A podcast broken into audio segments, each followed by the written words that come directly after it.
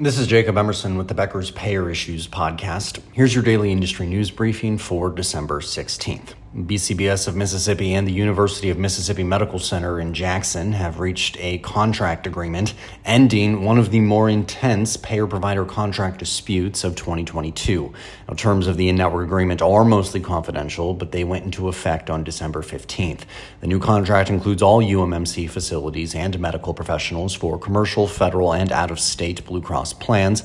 That's according to a news release from Blue Cross that was shared with Becker's.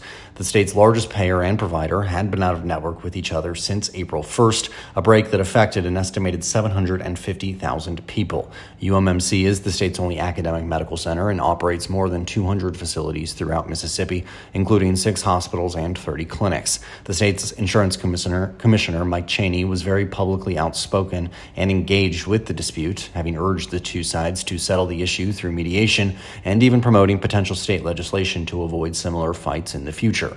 In July, Blue Cross sued three UMMC executives, alleging they conducted a defamatory public relations campaign against the payer after the contract was terminated. By October of this year, mediation between the two parties had been suspended. A Blue Cross spokesperson told Beckers that the defamation lawsuit is, quote, being dismissed with prejudice.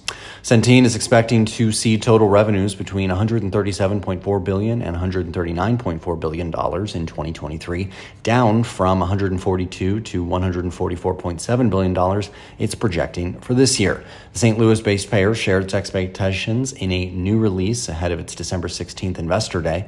Centene also said its board of directors authorized a $2 billion increase to its existing stock repurchase program, attributing that move to the upcoming sale of Magellan Specialty Health as well as planning for the future. The increase is in addition to the approximately $950 million remaining under the previously authorized program. The sale of Magellan Specialty Health to healthcare administration company Evolent Health is expected to close in the first half of next year. That deal is worth $750 million. Well, Regence Blue Shield in Washington State and Seattle based Virginia Mason Franciscan Health are partnering to launch an accountable health network on January 1st that they say will provide affordable, accessible, and high quality care to patients across the Puget Sound region. Physicians who are a part of the network will operate under a value based care model, Regence said on December 14th. There's also eight hospitals across the Seattle area participating in that model. And finally, Aspirus Health Plan has named Kyle Brua as president effective November 7th.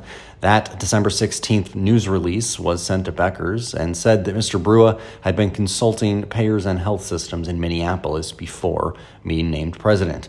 Wausau, Wisconsin based Aspirus Health operates 17 hospitals and 17 clinics across Wisconsin and Michigan.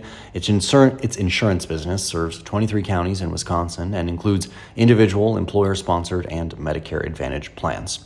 If you'd like the latest payer and healthcare industry news delivered to your inbox every afternoon, subscribe to the Becker's Payer Issues e newsletter on our website at beckerspayer.com.